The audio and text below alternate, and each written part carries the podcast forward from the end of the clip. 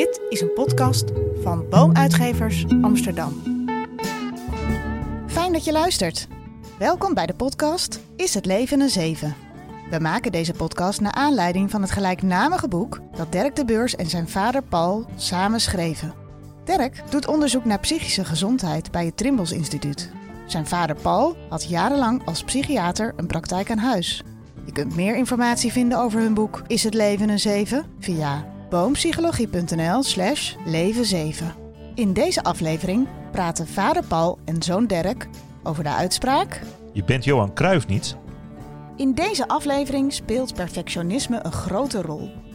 Iemand is perfectionistisch als hij hoge eisen stelt aan zichzelf en zijn werk. Geen genoegen neemt met een 6 en altijd een stapje extra wil zetten. Het wordt doorgaans als een positieve eigenschap gezien, maar perfectionisme kent ook een keerzijde. Mensen die perfectionistisch zijn hebben vaak onrealistische verwachtingen van zichzelf en mogen van zichzelf geen fouten maken. Dat kan resulteren in gevoelens van falen en schuld, uitstellen, besluiteloosheid en verminderd zelfvertrouwen. Het zorgt voor een verhoogde kans op depressie, anorexia en zelfs suïcide. Ook is er een relatie gevonden met een verhoogde bloeddruk en vroegtijdig overlijden. Een belangrijk thema ook, denk ik, van, van in ieder geval van, van de generatie die ze ook vaak natuurlijk millennials noemen, is dat het, uh, er zijn verschillende studies geweest waarin het perfectionisme uh, toegenomen was over tijd. dus, dus sinds de jaren tachtig zie je dat studenten veel vaker aangeven dat zij het gevoel hebben dat ze beter moeten zijn dan anderen. Pauls uitspraak, je bent Johan Cruijff niet, is eigenlijk een uitspraak ter geruststelling van veelal jonge mensen die overbewust zijn van zichzelf en dat projecteren op anderen. Alsof iedereen met jou bezig is. Gelukkig niet. Niemand let echt op je. Nee, ik zeg altijd: neem maar een andere bril of uh, ga maar een baard dragen. Mensen zien het helemaal niet. En dat is een geruststelling. Verschillende studies tonen aan dat gebrek aan zelfcompassie een belangrijke voorspeller is van depressie onder perfectionisten. En daar is de, de vriendelijkheid naar jezelf is daar een heel belangrijk element voor. Wat natuurlijk wel heel, eigenlijk iets heel bizar is dat we daar aandacht voor moeten hebben. Dat het dus ons niet lukt om gewoon vriendelijk te zijn en wat met wat mededogen naar onszelf te kijken. En ik heb het idee dat dat wel echt veranderd is en erger is geworden uh, door die hele focus op uh, jezelf als product. Hierbij staat ook de algemene regel centraal dat gevoelens en gedachten geen feiten zijn. Je voelt en denkt als mens van alles en nog wat, vaak zonder dat het verband houdt met de realiteit. Hoor er meer over in deze aflevering. In deze uh, vierde podcast komen we op een thema wat nagenoeg door uh, alle andere thema's ook heen loopt. Of in ieder geval door alle andere casussen en het thema van perfectionisme. We bespreken Michael, die heel kritisch op zichzelf is uh, en vindt dat hij het nooit goed kan doen. Paul, kan jij deze uitspraak nader toelichten? Nou, de kern van die uitspraak is dat anderen niet specifiek met jou bezig zijn de hele dag, terwijl je dat zelf wel denkt. De geruststellende reden is dat anderen ook met zichzelf bezig zijn. Net als jij. Dus je verschilt eigenlijk niet van de ander, terwijl je het beeld hebt dat iedereen naar jou zit te kijken de hele dag, een oordeel over je veld en een mening over je heeft. En dat, merkt je dat dat heel troostend werkte voor mensen als ze dat hoorden? Nou, in het begin geloven mensen dat eigenlijk niet. Hmm. En vooral Michael, hè, dat, was een, dat is een student geneeskunde, die zijn coachschappen loopt en uh, heel onzeker is over deze stages over de stage die hij loopt. Het idee heeft dat hij uh, in de ogen van anderen te weinig vraagt, te weinig initiatief toont, nou, kooschappen zijn een belangrijke fase in de studie geneeskunde, omdat je dan hoopt uh, misschien op te vallen en dan misschien een opleidingsplek te kunnen krijgen. Dus Michael wil zich juist graag profileren, ja. maar nou, voelt de hele dag eigenlijk het kritische oog en de kritische oren van uh, zijn supervisors en zijn collega's. En voelt zich daarin ook altijd tekortschieten. Dus het idee dat je de hele dag in beeld zou zijn. Ja, ja, dat je de hele dag natuurlijk uh, uh, kritisch beoordeeld wordt. En dit werd dan uh, in de literatuur ook uitgebreid uitgemeten. En perfectionisme is echt een thema wat je enorme literatuur kent. En dan hebben ze eigenlijk drie vormen van perfectionisme die je in de literatuur ziet. Dat vond ik zelf heel interessant, nooit zo over nagedacht. Is namelijk, je hebt een perfectionisme van jezelf. Dat je dus eisen aan jezelf stelt. en dat doet Michael natuurlijk ook wel. Waar je dus niet aan kan voldoen. Hm. Een andere vorm, dus dat is de eerste vorm zelf. De tweede vorm is sociaal perfectionisme. En dat is een vorm die hier dus nu eigenlijk echt mee bedoeld wordt dat je het gevoel hebt dat anderen jou de lat, voor de lat voor jou bepalen. En dat je daar niet aan kan voldoen en dat je daar het meeste last van hebt. Maar daar zit natuurlijk een enorme overlap uh, in. Dus de lat die je voor jezelf legt en het gevoel hebt dat de anderen uh, voor je leggen. Uh, en je hebt nog een andere, en, maar die gaan we uitgebreid bespreken in een latere casus, is namelijk perfectionisme naar anderen toe. En dat is dat je vooral de neiging hebt om zelf anderen de lat of de maat te nemen waardoor je dus altijd teleurgesteld bent in, in je vrienden. Maar in deze gaan we vooral kijken naar Michael, die dus het gevoel heeft dat hij dus telkens onder de loep ligt. Wat mij zo lastig lijkt, is namelijk, Michael wil ook gezien worden. Dus hij wil ook ergens Johan Cruijff zijn. Of tenminste dan de Johan Cruijff binnen zijn kooschappen en daarin gezien worden. Ja, uh, uh, en dat herken ik zelf ook. Je wil gewoon gezien worden. Ja. Maar je wil ook niet de hele dag gezien worden. Want dat is ook wel weer een last die je niet wil dragen. Dus de, daar zit een, een spanningsveld in. Nou ja, je wil niet negatief beoordeeld worden. Dus je hebt het gevoel dat anderen erg op jou letten en vooral een negatieve beoordeling hebben over je.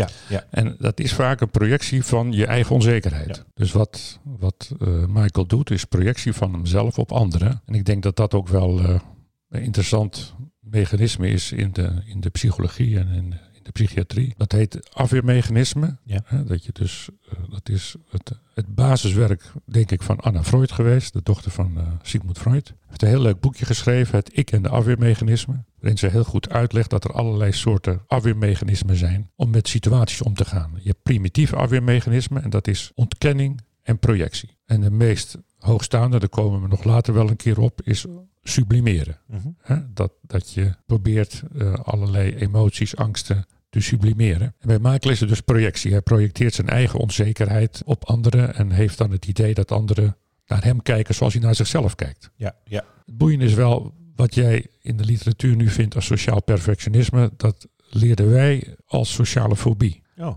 ja. De angst om op te treden, om je positie te nemen, om uh, te spreken in het openbaar, wat natuurlijk een bekende sociale fobie is. Een enkelvoudige sociale fobie. Maar hij heeft een gegeneraliseerde sociale fobie. Hij denkt dat hij voortdurend opvalt. Uh, hij is daardoor wat verlegener, trekt zich eerder terug, terwijl hij zich inderdaad juist zou willen profileren om later uh, aan de bak te kunnen komen. Nou ja, want dat is een, een, een, een belangrijk thema ook, denk ik, van, van in ieder geval van, van de generatie die uh, ze ook vaak natuurlijk millennials noemen, is dat het, er zijn verschillende studies geweest waarin het perfectionisme toegenomen was over tijd. Dus, dus sinds de jaren tachtig zie je dat studenten veel vaker aangeven dat zij het gevoel hebben dat ze beter moeten zijn dan anderen. En dat ze ook, als ze ergens voor leren, hogere cijfers zouden verdienen. En dat de, de schuld wordt dan ook wel ergens gelegd bij de, de, de, manier waarop de maatschappij ook, ook kijkt naar, naar de rol die je hebt. Het wordt steeds individualistischer. En er is natuurlijk een soort, uh, zoals die Michael Sandel is een, uh, een filosoof van Harvard. En die noemt dat de tirannie van verdiensten. Er is natuurlijk het idee gekomen dat je als je maar je best doet, dan kan je alles bereiken wat je wilt. Dat hebben we natuurlijk ook in het leven is een zeven even besproken. Uh, dus de sky is the limit. Maar als het dan dus niet lukt, dan ligt het ook helemaal aan jou. Terwijl we dus juist ook zien dat er heel veel geluk bij speelt. Maar geluk speelt eigenlijk niet meer mee. Hè? In, voor beleid is geluk iets waar je natuurlijk geen vorm aan kan geven. Dus dat, dat doet beleid alsof geluk er niet toe doet. Dus het is heel, wordt heel maakbaar voorgesteld. En ik ben er wel voor mijn gevoel echt wel opgevoed met het idee... alles wat je wilt kan je bereiken als je maar goed je best doet. En dat blijkt dan toch wel uh, ingewikkelder te zijn. Zag je dat ook, ook veranderen in je praktijk? Zag je met jongere mensen dat die ook steeds perfectionistischer werden? Kwam je dat vaker tegen? Oh, zeker. De eisen die ze aan zichzelf stelden, die werden steeds hoger. En met name de zelfontwikkeling en de zelfontplooiing. Voor, de, voor mijn generatie was het vooral om een beroep te krijgen en een baan te vinden, was er indirect bij je zelfontwikkeling. Ja. Tegenwoordig is, laat ik zeggen, nou, de meeste dingen zijn bereikbaar. En nu gaat het vooral om die persoonlijke ontwikkeling en die zelf, ja, zelfgroei. En daar worden veel te hoge eisen gesteld, alsof inderdaad wat je zegt, dat allemaal haalbaar is. Nogmaals is het streven, we hebben natuurlijk in de eerste podcast over gehad, het streven om het te willen bereiken is heel goed. Ja. Maar je bent uh, beperkt uh, door je talent en je valkuil. Dus uiteindelijk moet je vrede vinden met het feit dat je dat niet zal kunnen behalen.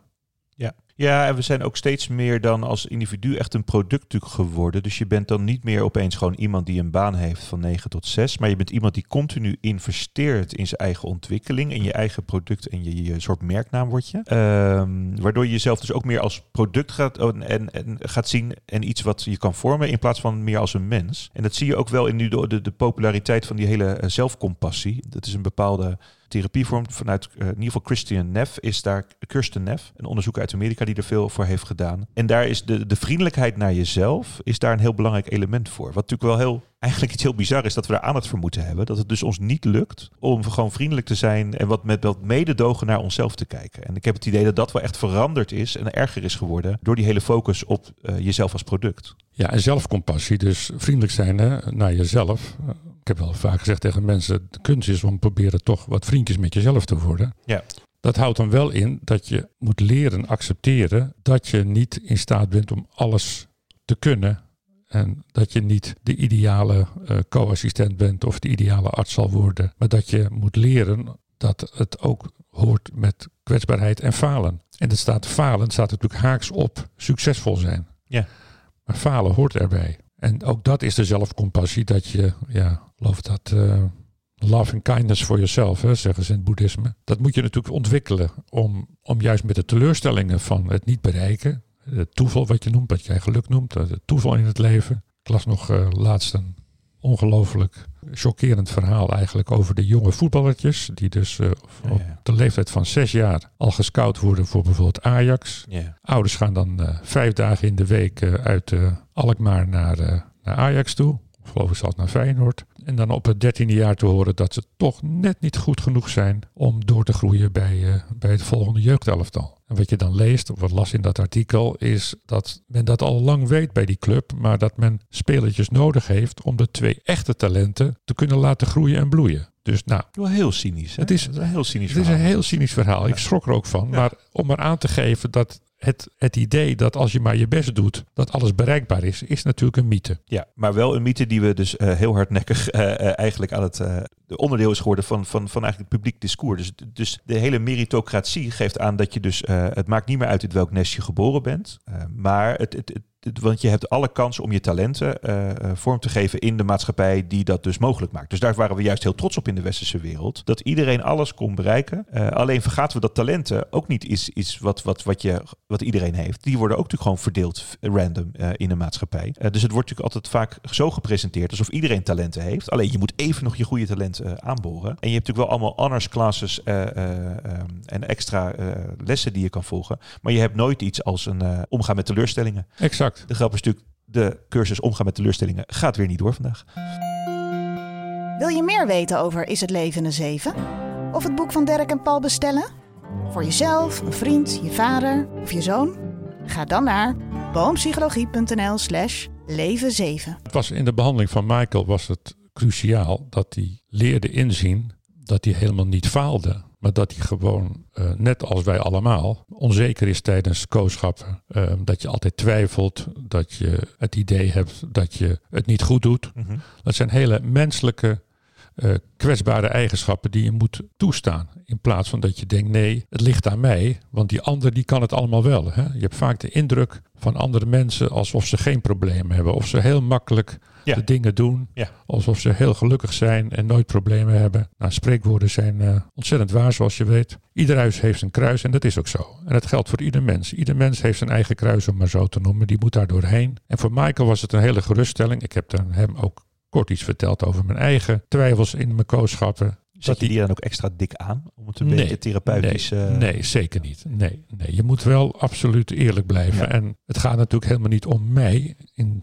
dus je moet er ook heel erg spaarzaam mee zijn. Maar gewoon even laten zien dat je ook achter de therapeut ook een mens zit met zijn eigen kwetsbaarheden en onzekerheden in een bepaalde fase van je leven. Dat heeft Michael enorm geholpen. En hij moest leren om te objectiveren wat hij allemaal dacht. Dus hij is allerlei gesprekken gaan voeren op mijn uh, verzoek met jeugdvrienden. Hij heeft nog een leraar opgezocht van school. En hij is een objectieve beoordeling van zijn kooschappen goed gaan bekijken. En eigenlijk scoorde hij heel goed. Ja, ja. Alleen in zijn beleving had het nog beter gekund. Nou, daar speelde zijn opvoeding een rol bij. Dat staat ook allemaal in het boek. Maar hij leerde dat, dat hij niet meer zo hoeft op te kijken. En nou, dat het een geruststelling is dat, je, dat hij niet Johan Cruijff was. Ja. ja. Niemand let echt op je. Nee, ik zeg altijd, neem maar een andere bril of uh, ga maar een baard dragen. Mensen zien het helemaal niet. En dat is een geruststelling. En wat zou je nou, uh, als je dat doortrekt, zeggen tegen mensen die wel zichtbaar zijn? Bijvoorbeeld tegen uh, Johan Cruijff. Wat, wat zou je nou zeggen als Johan Cruijff in je praktijk zou komen? Helaas is hij overleden. Ik ben al mijn hele leven een enorme fan geweest van Johan Cruijff. Ja. Als grapje zou ik zeggen, nou je bent niet Louis van Gaal, je bent Louis van Gaal niet, dat Ja. zou ik nou zeggen. Maar Ja, dan zou die zou die- je praktijk uitstormen. nou, dan zou hij enorm blij zijn dat hij daar niet bleef. Nee, misschien zou ik tegen hem zeggen, je bent, niet, eh, je bent Albert Einstein niet. Eh, mensen vinden je niet bijzonder.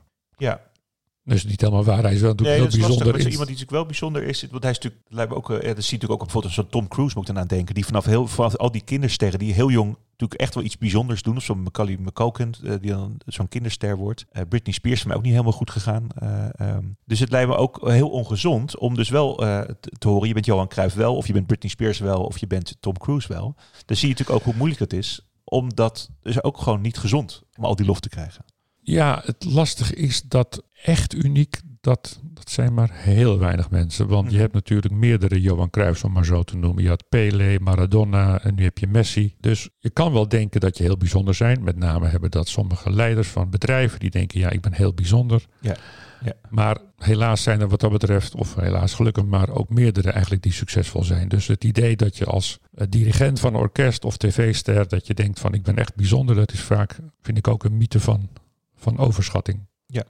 En hoort het ergens ook bij de jeugd, denk je? Want ik heb zelf altijd wel natuurlijk, ik heb echt wel gedacht een hele tijd. eh, misschien denk ik het stiekem af en toe nog, dat ik gewoon toch een wereldberoemde gitarist zou worden. En ik zie nu bijvoorbeeld aan, aan eh, mijn zoon die, die eh, ervan overtuigd is dat hij voetbalster wordt. Ehm, en dat hebben voor mij heel veel kinderen in ieder geval. Dus het, ergens hoort het ook bij de jeugd om gewoon te denken dat je uniek gaat worden en dat je dan later sadder, wat wiser. Absoluut.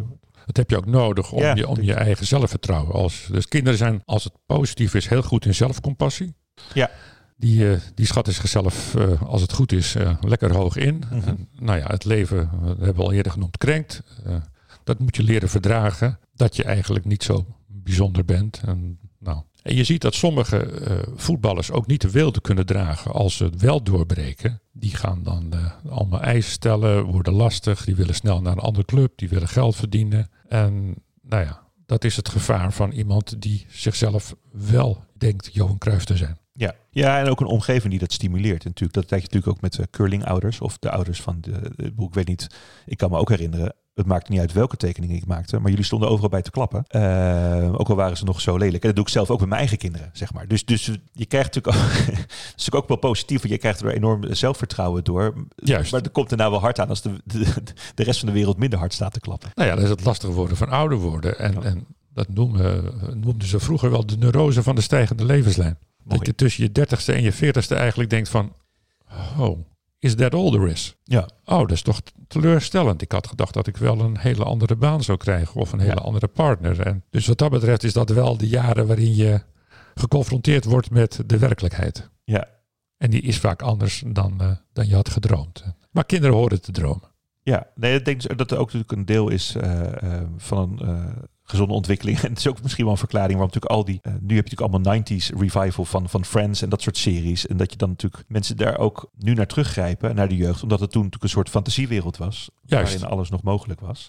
Dus dat is wel, wel grappig om te zien inderdaad, ja. Maar het, is, ik vind het, er blijft altijd iets, iets dubbels in zitten. Want je hebt ook dus die, die enorme ambitie nodig en die overschatting om aan iets nieuws te beginnen. Dit boek Ja. had ik ook nooit geschreven als je denkt van nou, dit uh, gaat helemaal niet lukken en er zit niemand op te wachten. Dus daar zit altijd een, balans in. Ik vind het niet een overschatting. nee, je hebt bewezen al met een ander boek dat het kan. Wel twee andere boeken, dus dat is geen overschatting. Dat is ook een hobby van je om te schrijven. Dus ik wou nog even iets anders aanstippen. Het is wel belangrijk als Michael uh, natuurlijk, die komt dan, dan bij je, uh, is dan heel erg onzeker en twijfel, twijfelzuchtig. Of iemand anders heeft het juist niet. De kunst is wel dat je als therapeut eigenlijk onvoorwaardelijk het verhaal accepteert. En niet meteen laat blijken, non-verbaal of verbaal zelfs. Nou, dit is wel erg overdreven. En nou, dat maakt wel van een mug een olifant. Dat is echt cruciaal dat je als therapeut onvoorwaardelijk het verhaal uh, erkent zoals iemand het beleeft. Edith Eger, je, je kent haar, de, onze Amerikaanse therapeute die uh, de holocaust heeft overleefd. Met het prachtige boek De Keuze. Ja. Die beschrijft ook dat ze daar een, uh, een Amerikaanse vrouw in behandeling heeft. Een rijke dame die eigenlijk depressief is geworden. Omdat ze niet de mooie auto kreeg die ze had gewenst. En Edith Eger die dus Auschwitz heeft overleefd, is dan niet boos van ja mevrouw sorry, maar in deze praktijk gaat het om echte dingen. Nee, op dat moment was het voor die vrouw was het een teleurstelling, een krenking, die ze moest leren verdragen. Dus die onvoorwaardelijkheid is cruciaal. Wil je echt iemand kunnen helpen, dan is dat verhaal en die gevoelens die tellen. En dan gaat het vooral ook om het erkennen van het lijden, wat natuurlijk heel subjectief is. En Absoluut. Wat natuurlijk ook. eh, Ja. Dat is cruciaal. Ja. En vanuit dat begrip kan je proberen die zelfcompassie terug te geven en relativeren van het perspectief dat ja, iedereen zo'n beetje met zichzelf bezig is, net als jij zelf. Ja, maar dan moet je ook natuurlijk heel goed opletten op wat je natuurlijk altijd dan de tegenoverdracht noemt. Ik neem aan dat je natuurlijk als eh, iemand doet iets met je.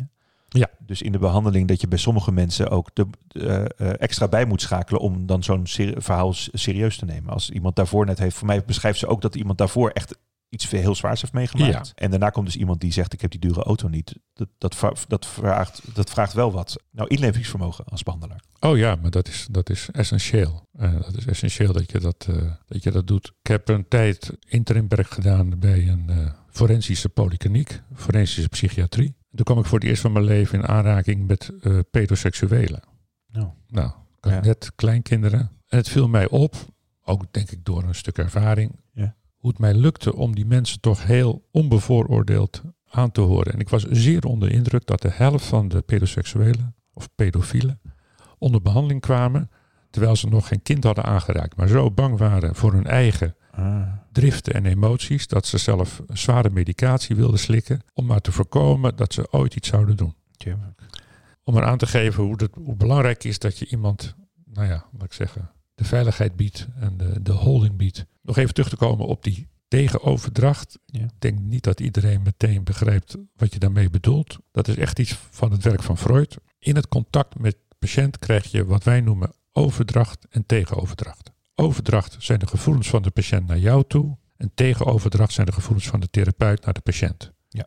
Die kunnen positief zijn en negatief. Dus je hebt positieve overdracht en negatieve overdracht. En positieve tegenoverdracht en negatieve tegenoverdracht. Het is on- ongelooflijk belangrijk, en dat geldt eigenlijk in het dagelijks leven ook, ook, wat doet iemand met je? Je voelt in het contact met mensen, voel je wat. En het is ongelooflijk leuk om dat te leren voelen. Ik had een collega die was directeur van een forensische kliniek in Utrecht. En die moest ernstige forensische psychiatrische patiënten beoordelen voor een verlenging van hun TBS. En eigenlijk deed hij dat op zijn tegenoverdracht. Als hij voelde dat hij eh, gespannen raakte, angstig werd, Mhm.